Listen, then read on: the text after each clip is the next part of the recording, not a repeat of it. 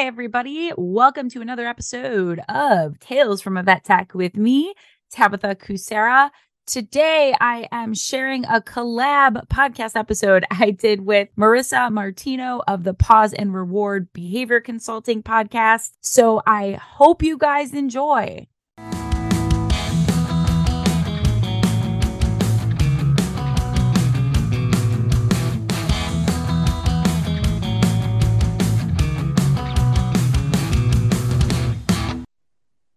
Hello, listeners. I'm excited to have Tabitha Kucera on the podcast today. Welcome.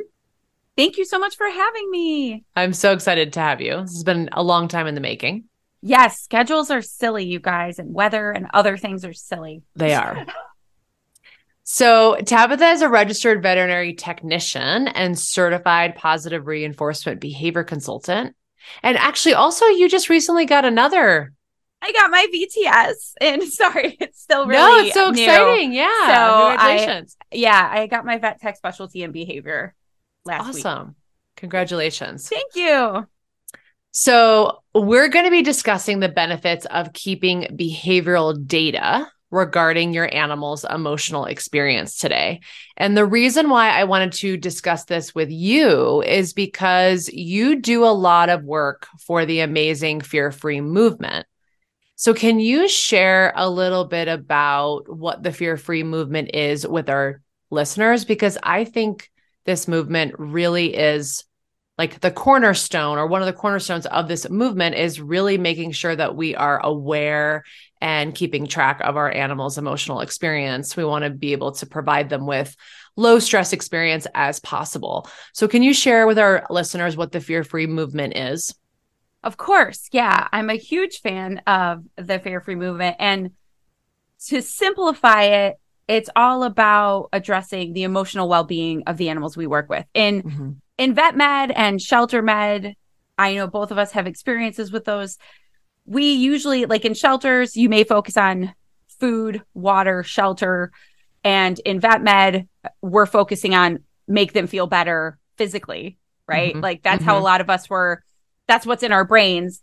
And over the years, because we're always, we call it practicing vet med because we're always improving, we realized that while we were helping animals physically, we were actually causing quite a lot of emotional trauma um, or issues. And as we both know, unfortunately, behavior is a very big concern. Many animals are euthanized, relinquished. There's a lot of human suffering associated with animal behavior. So, thankfully, just like as human medicine is progressing, we're finally understanding that physical and mental health are essentially the same we're Mhm. getting there with animal medicine as well and that's what fear free is all about so helping them feel better physically figuring out what's going on with that animal like what disease process so we can treat manage prevent it but also addressing their emotional well-being whether it's doing all we can to reduce fear and stress associated with coming to the vet the vet procedures but also addressing the fear anxiety that that pet may even feel at home so being able to talk to that client and be a resource of, oh, your animal has a behavior issue, that is nothing to be ashamed of. That's very normal. We're here to help. And starting that conversation because that is such a com- it's interesting because as a technician, like as I got into behavior, I realized how how little I was talking and asking. I don't want to say the correct questions, but how little I was asking the correct questions um, to get behavior histories. Something simple as when was the last time your cat missed the litter box versus does your cat miss the litter box? Mhm. Um, because I can't tell you how many clients now, because I take my history just a little different, where I'm like, oh, your dog or cat have, has been house soiling for years. You've been here four times. You were ashamed. It never came up. Both the animal and you have been suffering, and we could have helped this like so much sooner, right? So again, I'm getting really deep because it's it's something that I've I've just noticed makes such a big difference. And Fear Free has certifications for shelters, for veterinary professionals, even groomers and trainers, but it also has resources for the general public through fearfreehappyhomes.com, which is just a lot of great resources about crate training or some basic body language because we all google stuff it's okay guys we're all that person but it's nice to have a website to go to where there's up to date science based. It's not just a blogger, it's a credentialed veterinary technician yeah. talking about a medical thing or a credentialed behavior consultant to help. And it's just an easy to read, easy digestible short article. So it's it's really great. That's my brief summary of Fear Free.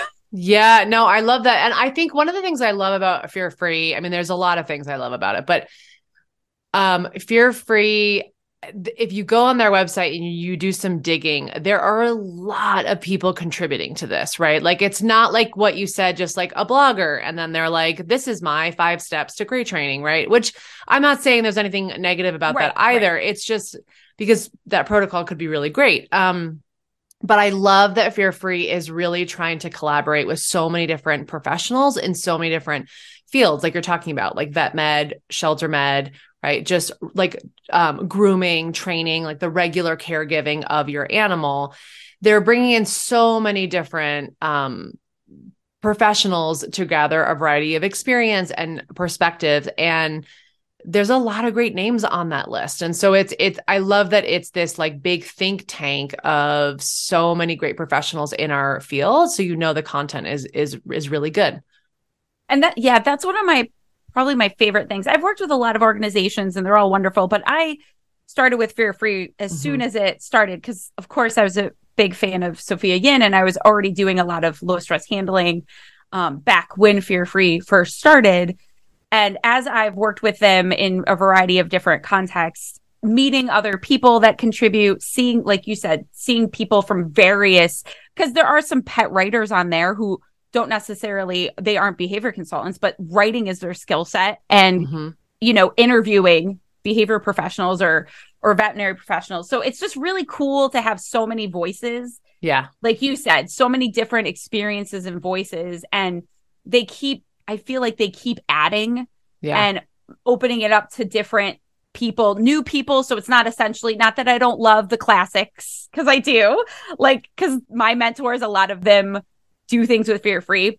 But also, I was up and coming and I was writing articles for Fear Free when I first started before having as many letters by my name. And that that matters. It's yeah. it's a, it's a special place for sure. Yeah, I love that. So you you said the two words fear and anxiety, right? Yes. And so there are things, uh, there are scales that Fear Free has created and that we're going to talk about. And I and the reason why we're bringing up the scales is because we're talking about on the podcast how we're going to be tracking behavioral data, right? And I think um and correct me if I'm wrong. The scales are a way for us to operationalize, right? Like w- how an animal is feeling in the shelter visit um, or the vet visit, right? So if I bring Peru to the vet, and um, if I think that she looks mildly fearful, but then the vet tech says she looks moderately fearful, and then the vet says she looks significantly fearful, it's like we don't, we're not speaking the same language, right? So, what's cool about the scales is that it's trying to operationalize like what is low fear, anxiety, and stress. And we'll talk about that acronym in a moment. And then what's high fear, anxiety, and stress. So, um, can you share a little bit more about that acronym and why those scales were created? Yeah. So we use FAS a lot, which just stands for fear, anxiety, and stress. And there are, we're making them for more species as we grow, which I love. So right now there's mm-hmm. a horse, bird, cat, dog. Mm-hmm. I mostly work with cats and dogs. So those are the ones that I utilize the most. But where they kind of came from, because I'm a big fan of describing behavior and avoiding labels, mm-hmm. right? So, but it's so easy, especially, I mean, not just the general public, but even animal professionals. I'm sure I used to do it. I would say words like aggressive or that mm-hmm. word that triggers me, fractious in cats, um, mm-hmm. mm-hmm. which, or for example, when I go to a shelter or a vet clinic and I see muzzle on a, a document for like mm-hmm. their history, I tell them that that's helpful data that tells me the staff's afraid of the animal. It gives me mm-hmm. no other information because if that dog was painful, it's appropriate for the I don't want them to bite, but I'm just, you know, yeah. What was the context? What was going on? But also we understand that we're all on a time limit. Uh, mm-hmm. uh, and you can't for example, ears are back, eyes are dilated, tail is swishing away from body, uh, body is shifted back, not actively eating treats. We could write all of that. Mm-hmm. But realistically, that's not super plausible for everybody. And that's where these, because again, nothing's black and white, but these scales are really helpful because once you work with the shelter or your vet team or the general public, like the, the pet owner, to identify this is FAS one, this is FAS two or three, this is FAS four or 5 mm-hmm. then you could write like from a animal welfare professional standpoint, I could just write FAS two on arrival, FAS three with blood draw. Yep. Um, so it's a lot. Everyone can do that. Everyone has time to do that. So it's a mm-hmm. very realistic. Once you tr- get your staff on board with the body, because I think we shouldn't just be giving these and saying use these because I see that happen sometimes. Oh my gosh, I see that happen all the time in sheltering. We can talk about that. yeah, and then we're not really setting up everyone for success because if your FAS three is completely different than mine, as you could see, that that could be problematic. So we want to make sure staff trading and everyone's on the same page. But once that's there, it's yeah. just an amazing tool to not only do the best we can to minimize fear and stress, but help identify triggers and limit those triggers. But also, it can also help by to help kind of notice pain or other new medical issues as well, which we could talk more about. Yeah, yeah. And I love it what you're talking about. You're saying like you're not just talking about the behavior that you saw. Right. And you're not just saying words like aggressive and you're not just saying muzzle, right? Use a muzzle. It's like, well, well, what? Like use a muzzle during the whole exam or use a muzzle during the blood draw or or or what, right? What what I love about what you said is that you're like during the blood draw FAS 3, right? During restraint FAS 5, right? Like, the, like you are identifying the antecedents or the or the context in which that particular behavior happens right and so it's not that like i i am identified as fas 3 and i live there Right. Right. Because we know that behavior and emotions are fluid. And so things are going to change all the time. And then I might make modifications to the environment for that animal and the FAS reduces. Right. So I love that you're pointing out that it's really critical for us to be identifying what is happening prior to the behavior, not only identifying the behavior, but then what's happening before that. And then we can also utilize that information to make not only it less stressful for the animal, but our jobs easier. Because, for mm-hmm. example, if it obviously it can change, which is why handling is fun. It's a critical skill. But but when it comes to working with a cat, let's say I'm the technician that goes in that day because it's not always the same person, which is also why I think this is so crucial so to keep critical. track of, mm-hmm. keep track of, because three people may work with the same animal within a two week span and that's okay that's appropriate but we're we're setting staff up for success and that that pet caregiver for success because we may see FAS 1 or 0 to 1 with medial saphenous blood draw. So mm-hmm. the next time that cat or dog well we usually do a lateral in dogs, but that next time the cat needs blood work, we're most likely going to start with that least stressful phlebot- phlebotomy site versus being mm-hmm. like, let's draw from a jugular and let's try all this other new stuff because we know that that works well for them. And let's say, let's say they were FAS zero to one on their blood draw at their last visit, four weeks pass or three months or six months, and they go into sternal. We gently move their legs back, the cats, and we attempt to draw the blood, and the cat's in FAS three or four Mm-hmm. I'm going to be honest with you. Some things that gives me, from a medical standpoint, is this cat painful in their back legs now? Mm-hmm. Like it's it's helping me identify because fear, stress are consequences of pain in many cases. Yep. So that can also be really helpful from a diagnostic standpoint. And I don't think all animal professionals realize that. But I think of the example with my cat where I am very aware, probably more so than other people. And my cat was hissing at one of my other cats at a distance. And it happened, that's normal occasionally, but it happened frequently. So I was like, I'm a paranoid vet tech behavior consultant. You're getting a full workup at the vet because uh, that's something is wrong. Um, and she's always an FAS zero to one throughout her visit, like her entire visit. And as soon as the vet approached her and began to examine her, she went into FAS four. Oh wow. So me and the vet immediately stopped, sedated my cat. She had a slip disc. Wow. And I cannot tell you how many of these stories I have. Mhm. Like so many. But so I I I can also see what commonly sometimes happens. Oh, that cat's just being a butthead or whatever. yeah, ornery or yeah. would like to say. Um, Mhm. there's a function to behavior. so Mhm. so that's for dogs too. But I I can't tell you how many stories I, that's just one of my cat's experiences, but so many of those stories that helps us help these animals sooner. Yeah, and what you're talking about in terms of that that like a medical concern contributing to behavior Yes. or in in this situation pain. Um we we uh, we did a podcast with Ursa Akery over at Behavior Vets and they have now I believe I'm going to totally botch this. So Behavior Vets let me know but um they they have a pain specialist veterinarian on board now here in Colorado and I think the statistic is like 80% of their cases, their significant behavior cases, like 80% there is some medical and or pain contributing to it. And so it's like gosh, I can't I can't ignore the fact that like if I'm not feeling well, like do I have a shorter fuse, right? Like all of this stuff is so important for us to keep track of.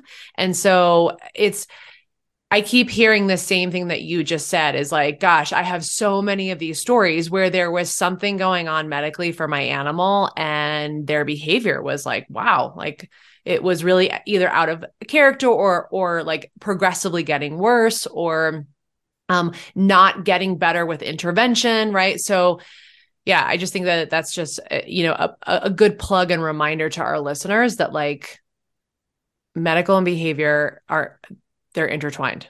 Yeah, and I think if if you're like a behavior consultant or a trainer, obviously we're not going to prescribe or diagnose, but you Obviously, can share yeah. these observations, which is huge. Mhm. That's a huge part of this and note those observations, help that client track or un- understand body language, which you're probably already doing. And then instead of them just saying, for example, I hear this a lot, so I'm sensitive, but my dog's just getting older. Age is not a disease. Um, if, Mhm. if your dog is not actively playing or your cat isn't playing, that's not that they're just old. It's most likely because they hurt. Um, Mhm. so there's ways that trainers and behavior consultants can help. And then also as a caregiver, I teach the ca- clients I work with how to identify these behavior changes to share with their vet because vets are amazing, but they need your help Yes. um, to to identify some of these changes. And once pain meds and things are treatments are prescribed, we need updates. And sometimes, you know, 10 years ago, 12 years ago, before I was really into behavior and not as skilled, um, I used to accept when I would call a client and say, How's your pet doing? I used to accept fine. And that hurts my heart. yes. Oh my gosh. uh because now i realized that client didn't didn't know what pain looks like Mm-hmm. so they weren't giving the pain meds after some pretty severe surgeries at the follow-up you find out and then i used to say guys again we all grow. I'm sure 12 years ago i was like that client's not compliant. And to be fair you should listen to your Totally. veterinarian. But real talk they didn't feel their animal was painful because they don't know what pain looks like Yes. so i'm like oh i was setting up everyone to fail kind of but I mean, I well, I mean, you and I. I appreciate that you're talking about you learn, you grow. There's many times where I've announced in this podcast where I'm like, "Oh, Marissa," why?" but I, I, I do think that, um, like, I think it's tricky to see. Like, I've watched, I've rewatched videos of my of my dog Sully that that passed, and I've been like, "Wow, you are more painful." Even though I did a ton of intervention for him, right? But I'm like, "Oh, you are more painful." than I actually could could could allow myself emotionally to see. I think like I'll never forget when I sent a video of him to my two closest friends and they were like, "Yeah, he's struggling." And I was like it, it like really took them like somebody somebody else's eyes that to really say to me like hey, he's a little bit more painful than I think you realize. And so, yeah, I do think, and and I'd like to consider myself a trained professional right. to notice these things, right? So I could only imagine that that our our clients, eh, you know, it's it's just not part. Like we honestly have to show them how to do this um because it's they they that's not why they have dogs or, or cats they didn't sign up to like be behavior geeks and track data right? They right. they signed up to have a companion and sometimes we get lost in that relationship and forget to to check in on these subtleties. And i think it's hard also like real talk two of my cats went to the vet this morning and i'm sure you guys can imagine i'm just so fun. Uh what at so, the vet? Yeah. Um so they they both did great. Obviously i i do lots of things. Is so and the vet clinic I, I i work with does lots of things to minimize fear and stress but i have six senior animals. Wait yours or theirs? Oh right? I probably could use a drink after but it's again because like you said we're human. Guys i'm a mess when it comes to my especially with my oh my god knowledge. I am a fudging mess. So i mm. think especially when it comes to hospice care or end of life palliative care sometimes i mean not only is it hard for us and you should have support and i hope you have support but sometimes having a second eye on something is mm-hmm. is going to be definitely Critical. yeah super helpful and i always tell my clients because unfortunately similar to behavior vets, I see underlying medical issues in probably more than 60% of my cat and dog wow. behavior cases. But in my cat cases, whoa, it's I feel like it's all of them. Um, yes. Honestly.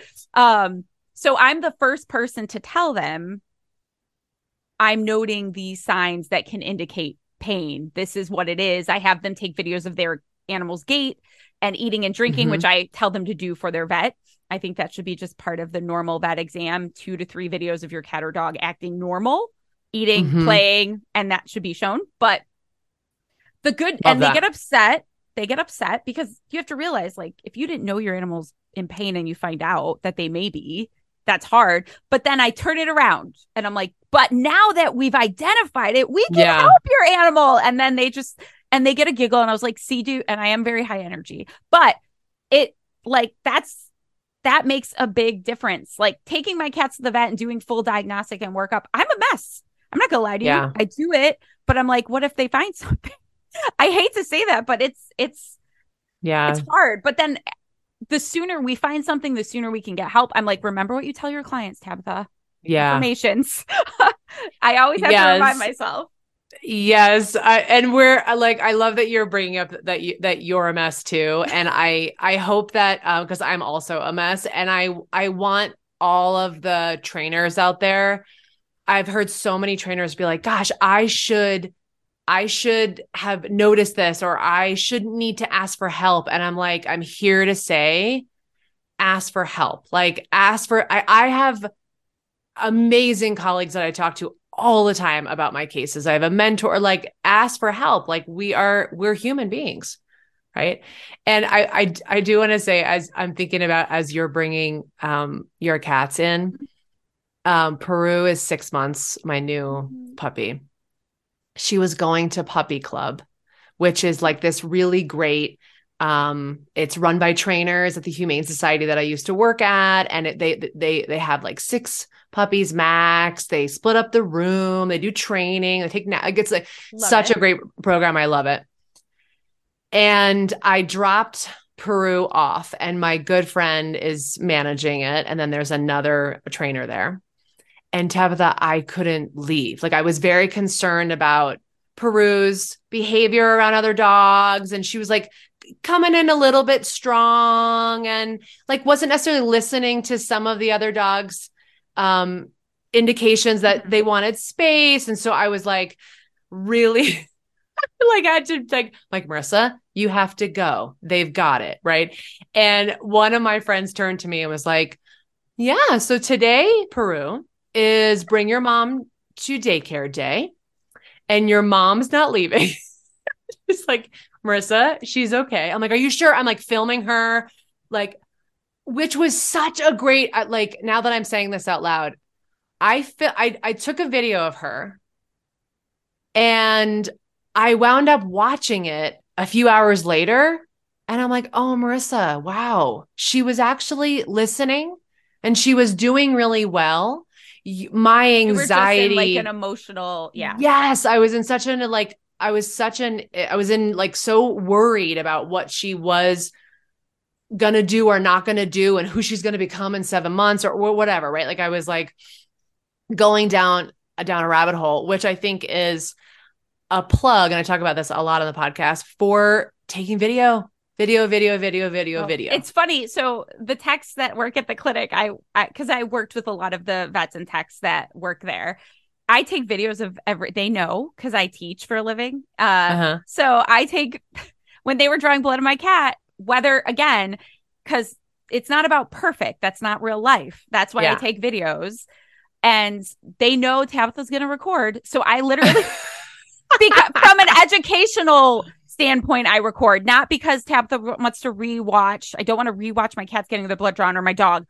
Um, yeah. Even though I, to me, I consider it like training. I'm probably a nerdy tech, but maybe I'll catch something that I wouldn't have caught in the moment, like I do when I record my training sessions. So yep. I kind of do that a little. Um, but there i've thankfully i have a very because that's a whole nother thing like i had to take my cat to the er like three months ago and guys i mean i trust so my scary. colleagues like i'm not gonna say i don't but you know it was it was really really even if you do cooperative care and do what all you can to put a lot of trust in that piggy bank uh, you know it's it's it's hard. So I've learned how to advocate for my animals in a kind and professional manner in situations because most of the time I'm with them. But mm-hmm. for example, if my cat is getting my cat has an appointment with a cardiologist, I will not be there during the echo. So there are certain things I can do to set my cat up for success, which I will be doing. And I will be communicating with the staff so we're all on the same page. But mm-hmm. I have to trust them Yes. And that's a whole nother I do. I'm not saying I don't, but guys, I also get it. this is just normal feelings, you know. But mm-hmm. thankfully there are a lot of things in our control, like communicating with them because even vets who are completely unaware of fear free, because you have to realize this, even in human medicine, guys, it's a pretty new concept, unfortunately, address that, you know, we're going to address mental health. Mental health is physical health. So sometimes even if your vet may not be as open to or aware of some of these techniques you can still do quite a lot for your animal and then you can plant seeds for that vet. And then you can even help be a positive person to that veterinarian. So then they are open to learning and doing these techniques to reduce fear and stress not only for the animal for you but for them too. Yes yes yeah, and I think it's so important. And you know, we've had a, there's a lot of resources out there on cooperative care, yes. like you were talking about, and it's so important to be able to have these conversations with your veterinarian or your vet team just out of context, right? Because I find that whenever uh, I'm like, ooh, I didn't prepare for this and now I don't like what you're doing, but how do I tell you to stop doing what you're doing? Like, right? Like, how do you like in in my coaching program we call this a designed alliance where you have a conversation with the client in terms of like how your engagement's going to go. And then like let's say um like i might say to my client like um so when I rub you the wrong way, how will I know? Right? Like, um, will you tell me? Um, is there something that, that will happen within your body language? Right? Um, can I count on you to share your experience with me? Right? Like having these questions, like, hey, when I notice that you do something with my dog that I'm uncomfortable with, like, how can I share that with you without offending you? Right? Like, and these are like emotionally mature and grown up and hard conversations. 100% for a lot of people to have. And sometimes that means that maybe it's written in email format because that's what feels the, the most comfortable to you. Like for me, I would prefer to have a conversation and a dialogue and just say, okay, listen, this can be messy. I want your job to be um really easy i want my dog's experience to be really good right so how can we both like co-create that um and so yeah i mean it's it's hard and i think this like advocating for your dog in these contexts or your cat is sort of a lifelong practice especially because like yeah. we're not we're not really taught to ask for what we need and especially when there's when there's this built in like hierarchical, even though like I don't think veterinarians look at themselves as they're higher up than the client, right? But there is a built-in like you're the professional and I am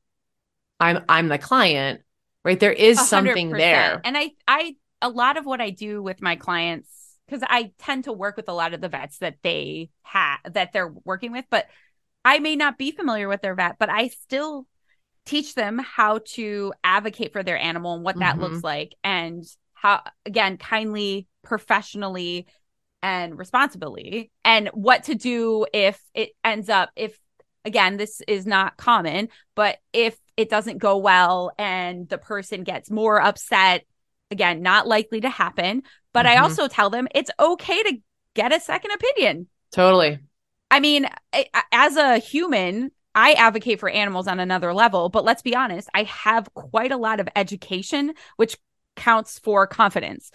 Now, advocating for myself in in medicine, I've gotten a lot better at it because I realize the importance of it, but I'm still, I mean, it's still a struggle for me.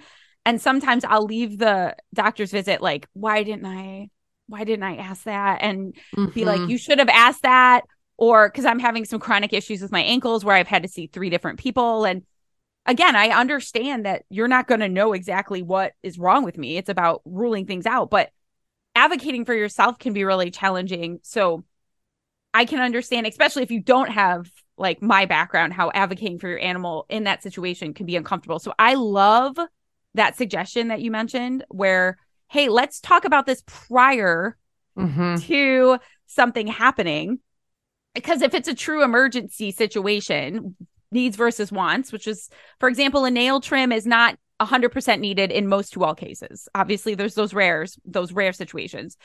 But so your vet can mention, oh, your dog's nails are a little long. But if you're, if you notice that your dog just had an exam and vaccines and they're pacing, panting excessively, not actively taking treats, like the stress increased over the vet visit, mm-hmm we don't need to do that nail trim right now and even if your vet isn't aware of needs versus wants you can you can say he's a little stressed let's not worry about it right now so then mm-hmm. you're if that vet's not comfortable having that conversation you're advocating for your animal and that vet's not going to be upset with you so again there's a lot of simple ways to do that but i love the idea of talking to your vet ahead of time because i i love my veterinary professionals and i'm probably a little biased but it's a big part. My animals are a huge part of my life, and their care is a really huge part of their life. Mm-hmm. It's like I don't have kids, but I have friends with kids, and they tell me how they have to advocate for their yep. kids and how difficult it can be to find a doctor that maybe doesn't just hold their kid down and poke them. And I'm not trying to be, it's just a very real thing. Mm-hmm. So, but there are ways you can advocate kindly and professionally, and that that takes time and practice, like you mentioned for sure. Yeah. And I also, I love that you differentiate the needs versus wants and then give that beautiful example of like the FAS, right? The fear, anxiety, and stress is increasing throughout the vet visit. And that person goes, Yeah, no thanks. We'll prioritize that next session. If your vet team persists, right? Like you stated a you stated a boundary, and then your vet team is like, no, I think we could get it done. And they're not listening to your boundary, right? That might be something that you then address with them or find another vet team that will. Like I do yeah. I I do think that, you know, sometimes I find that when we're not used to when, when we're not fluent in the behavior of asking for what we need and then we finally muster up like the courage to do it and then it's sort of ignored gosh, that is such a punishing experience for the person that finally just went like, okay, I'm going to ask for what I need. I'm going to advocate for my dog. And so, like, is there a way that, again, you can have that conversation before the situation so that, hey, it's really hard for me to ask for, for, for what I need. So when I say no, that's what I mean. Or is that just not the right fit for you in terms of the type of dialogue or engagement that you want to have with your veterinarian? I just want, I'm not demonizing vets. I'm saying Oh no, I think I agree. I think I tell my clients all the time and you know, there there's going to be even if it's not a malicious thing, for example, outdated medicine or or something like that. Mm-hmm. It may Mm-hmm. be you're just not a good fit. They communicate differently than you Totally. and you don't feel comfortable like you have like I again, it's very rare out of my, you know, many years of consulting. I've only I've probably had less than 10 cases. But there was one where the client met me, the dog had some chronic medical issues that I helped to uh, identify and help them find a vet because their dog was very fear aggressive. So, hmm a common thing, and also had pain induced aggression. So, we found a vet that's a better fit. And this is how I word it all the time. I say, not everyone is skilled at handling fearful animals. That is a specific skill set. And it's not even an insult. You know, it's this yeah, it's just fact. yeah, this vet is more skilled at handling fearful animals. So we're going to schedule them there. Again, it's not like I said, it's not an insult at all. We all have Mhm. the things we're good at and the things the things we're not good Yeah. at. But prior to her dog was legit held down. She kept telling her vet to stop and he Ugh. wouldn't. And again, this is not common. And you know, they threw a nylon muzzle on this. Like it was just unfortunately a really, a really bad experience. a really bad experience and i had to actually help a lot of my some of my clients ha- aren't haven't seen a vet in years due to the fear or stress their animal Mhm. even if the vet has nothing to do with it uh or the experience they had the vet so that's another reason why these scales are so important because if the vet because it also allows me whether i'm working at a shelter or at with at a vet clinic i'm describing what FAS i'm seeing and I'm describing how what I'm doing and how it's going to decrease that. So it's also putting value in the veterinary professional because we're awesome.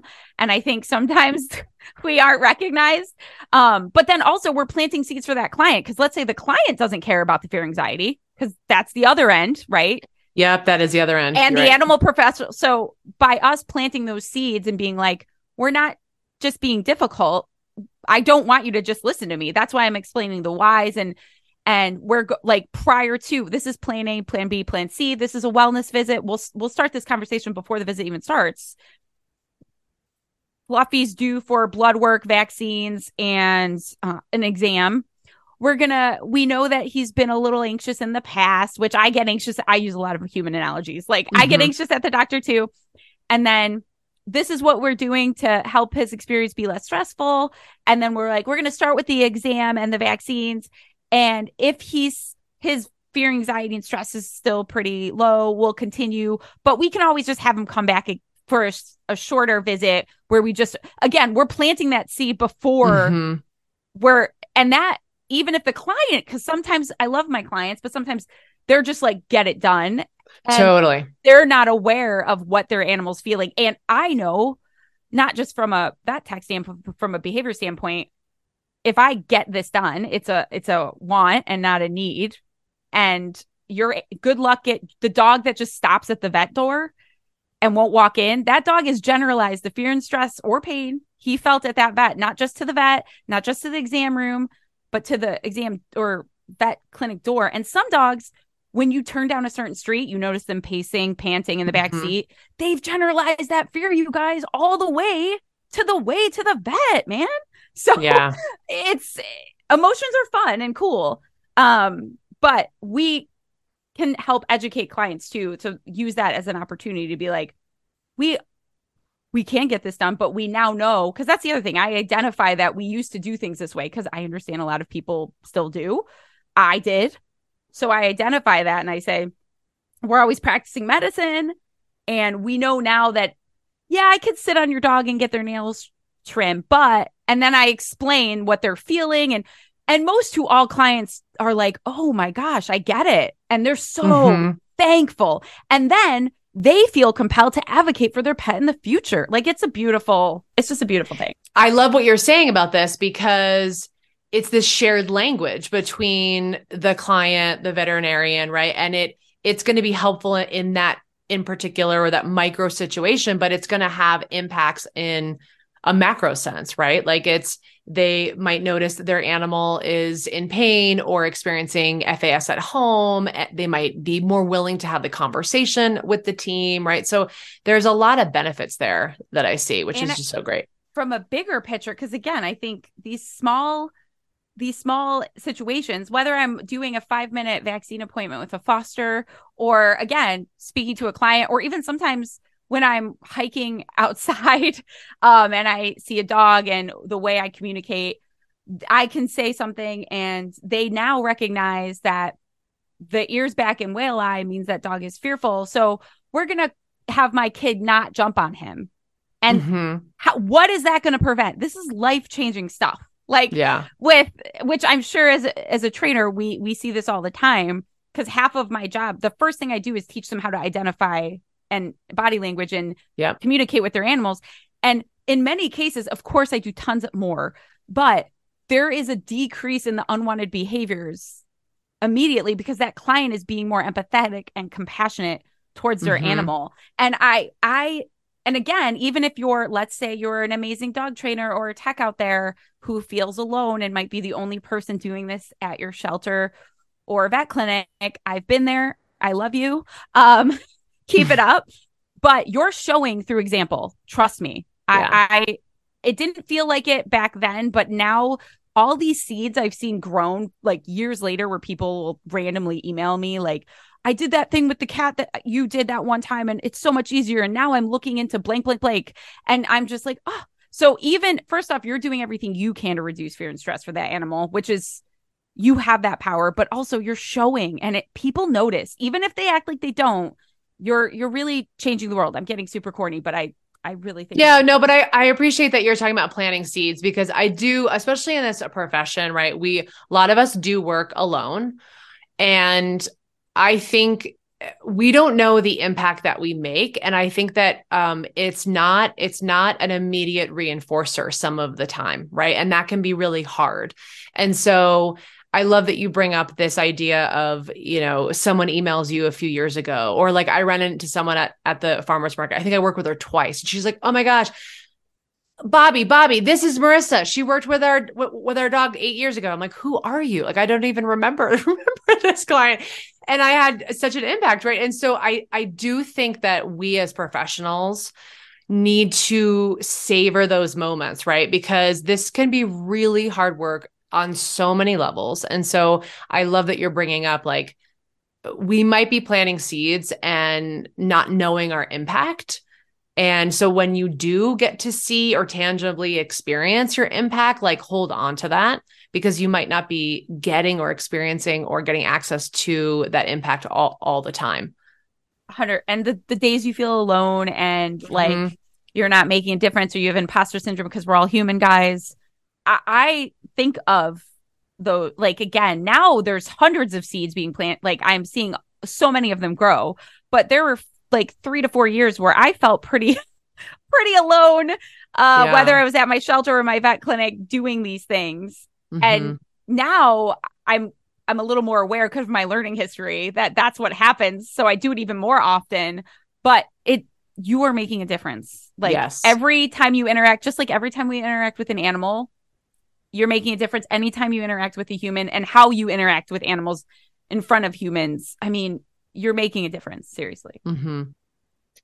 yeah so we've we've talked about a lot of things here and i just want to pull out like tangible ways that clients can track data right so we talked about videos yes right so taking video of your animal we also talked about the fear, anxiety, and stress scales, and we'll link to those in the show notes. That that um, they're on um, the fear free website. There are scales for vet clinic, and then there's scales for animals in the shelter as well.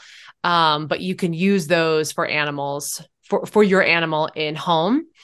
Um, there's also, uh, I'm going to give a shout out to Allie and Emily over at Pet Harmony. Um, they always talk about and I try to do this with a, with a lot of my clients. Some of my clients want to go like really geek forward, and some of them are like make this as easy as possible, right? Where we're tracking, like let's say I'm seeing a client for reactivity because that's what, a lot of what I see. And so, let's say you know, um, we create an FAS scale, basically one through five, based off of their dog, based off of the common behaviors we see in reactivity on leash or whatever the context is, right? So that that client could then score the walk or score when they saw a trigger during the walk, or right. So that we've got that, like you were talking about earlier, we've got what the behavior looked like, but we also have the context in which the behavior happened, or, you know, which includes the trigger as well. Um, what are some other ways that clients can track? Do we hit them all? I think, yeah, the videos are a huge one, um, part of every vet exam. And honestly, I would love, just like as trainers, we have clients take tons of videos. And I don't think that we realize how helpful that could be for veterinary professionals. Um, but also, I think, let me see here understanding what your pet's normal is or baseline mm-hmm. is which is a huge thing. So as you start to identify body language, there's a lot of great body language resources out there. And of course, you're not going to be a pro at first. We all start somewhere and it might be because the FAS scores do actually list specific things that you see along with a photo. So you might notice to start, you might notice a few displacement behaviors and you might notice that your dog actually yawns 30 or 40 times a day now that you're looking, not mm-hmm. counting specifically. Um, and that's something that you can share and that knowing that that's your dog's baseline, maybe they might have some more generalized anxiety versus mm-hmm. just anxious tour in a specific situation. So yeah. I think just doing what you can to learn body language, there's a lot of free, awesome resources where it might just be I see this, I see this in my dog or cat. This is when it happens. Identifying those triggers, of course, and minimizing them, sharing that information. Sometimes I think caregivers feel like alone or that they aren't an important part uh, in the their animal's care. You guys, we need you in animal behavior and in animal medicine. We need you. So I always tell my clients to identify what is their animal's baseline? How often do they like to, what are their favorite things to do? Where are their favorite resting spots? Um, cause then when I talk to clients after, they, their brain starts thinking and they're like, actually, you're right. Shit, my cat hasn't been in her favorite resting spot in mm-hmm. over a mm-hmm. year. And they put it together themselves. Yeah. um, yeah. So then they can advocate for their animal. And then also, I'll definitely share with you in to put in the show notes some wonderful pain resources because I think great identifying the the basics of pain in your animals can be life changing. So I'll share those so she can share those in the show notes and then there's a lot of questionnaires and scores and I know those are nerdy but they're one page. So yeah. I know everyone's not going to keep a diary. I do have clients who have senior animals or younger animals with chronic medical conditions. So we just have a cute little diary. It's just like a one page paper yep. with a happy face or a sad face. Uh, and or we have I create keys for my clients, like one to five, and I yeah. so kind of like the FAS scale, but I yeah. it might be are they doing their favorite things, blah blah blah blah blah. Um, so there's a lot of those resources. So when when we say keep data, we're not saying write a book.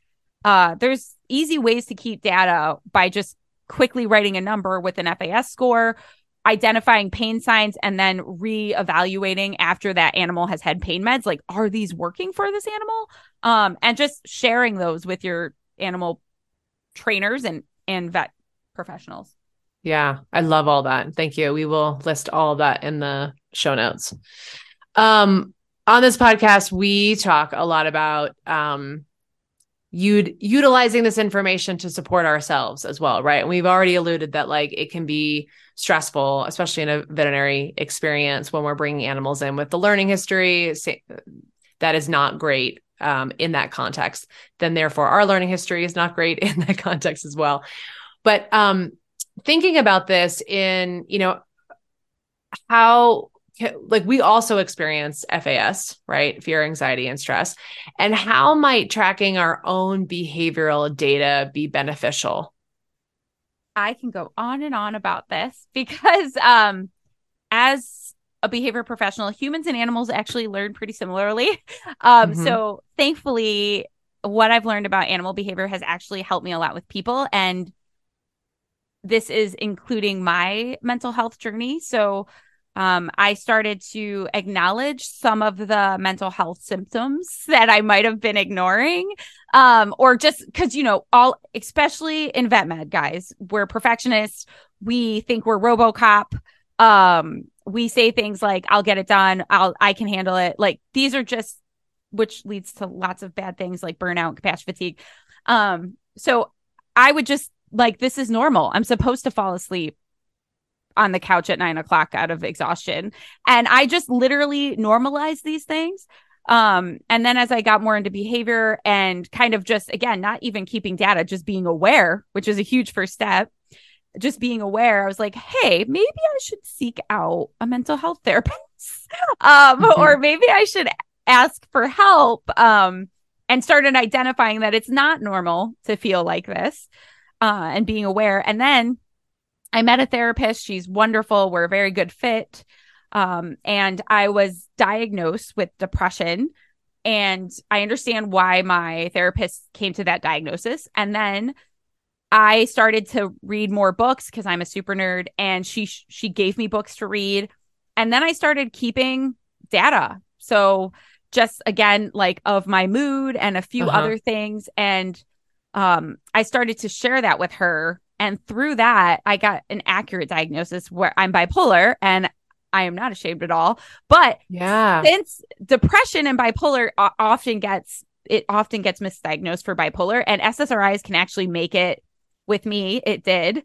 Uh, SSRIs cause some agitation and some ADHD type symptoms, uh-huh. which I was very because I I told her I was like something's wrong. I can't focus, and I get that I'm all over the place and can do a million things at once, but this is not what this I'm is like to. above and beyond. Yeah. This is this is above your baseline. Is yeah, what, this is above is my baseline. Yep. Yes, and I was really. I mean, I'm not going to lie to you guys. I was really scared, and I'm like, do I have this on top? Not that I'm self-diagnosing. We all do it, but I was like, do I also have that? Blah blah. And then through. Because also, it's really overwhelming, whether it's your animal or you. It's very easy to panic yeah. and self diagnose and even maybe self medicate, which I'm not recommending that. I'm just saying I see it happen a lot. Mm-hmm versus, okay, Tabitha, this is a lot. Take a step back. And that's when I started keeping data because I was like, I need my brain to not panic and not create these narratives and lots of unhealthy stuff. So, yeah, I did that and I shared that with her. And both of us were like, oh my gosh, duh, I'm bipolar. like, and then it just made so much sense. And then yes, I got on appropriate medication because I used to go through really bad depression bouts of like not being able to function or move. And I used to just say it was exhaustion. It wasn't.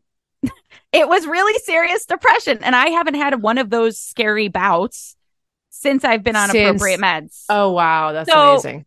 This is like, guys, it's good stuff for our animals, but also also for us for sure. Yeah, I so appreciate you sharing that vulnerable story and normalizing that, right? Because I'm sure there's so many people out there that are we have like you said a narrative about what's going on and that's what we're sharing to a professional and that narrative might be filled with some truth but it also might be filled with um maybe not the whole truth right? And so i love that you were able to take what you know about your work with animals and go wait i need to i need to keep data. And then through that data you're able to support yourself. Like that was an, and that's it was an amazing so, story. both of us were like oh my gosh this is so obvious now. But again it wasn't me just saying i feel because guys even though we can speak for ourselves emotions are very complex. Yeah uh, learning history is complex. Like you said, you may say something to your therapist, which you feel in the moment, but it can be more difficult, just like your vet, more difficult for them to diagnose based on that.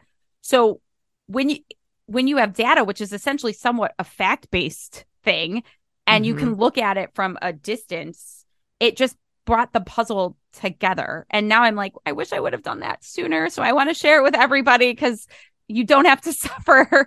Uh, and I suffered for a really long time, and I thought it was just exhaustion and normal, and and none of these things were normal. And I know there's a lot of my colleagues out there who unfortunately have gone through similar things. Yeah. Well, thank you so much for sharing that. I really appreciate that story because yeah, I, I feel like our. I mean, I'll speak for myself only, but um I tend to do a lot of like all or nothing thinking. So I'll be over here and then I'll be like, I'll completely swing and be over here. And then I'm like, I don't really know. It, it, it is it this or is it that? Right. And it could be, there could be multiple things happening at once, right? There could be multiple truths that are true. Right. And so being able to document that instead of just like our brain loves to compartmentalize yeah. everything. Like it's either this or that, or it's good or it's bad, or it's a right or it's a wrong. And so I love that, you know, it's again, we're just keep we're just observing and keeping track of data to really understand like the full picture and not just the all or nothing thoughts that our our our brain wants to create in order to make this easy for us to compartmentalize. Yeah, so 100%. thank you for sharing that. Of course. Where can people find you online? So you can find me at Chirps and Chatter on Instagram and Facebook. I know I need to do more of the socials, but mental health guys. Uh, yeah. and then uh, you can also find me at chirpsandchatter.com, which is my behavior consulting business's website. Awesome. Thank you for being here. I appreciate you. Thank you for having me. I always love talking to you. I need to talk to you more. oh, thank you. I love talking to you too. What an awesome conversation. Body language and pain scores are two of my favorite things, and they are wonderful tools as animal professionals to make our jobs easier for ourselves and, of course, the patients and animals that we're working with happier. So, hopefully, you guys enjoyed. Be sure to check out the resources in the show notes, and I hope you're having a wonderful day.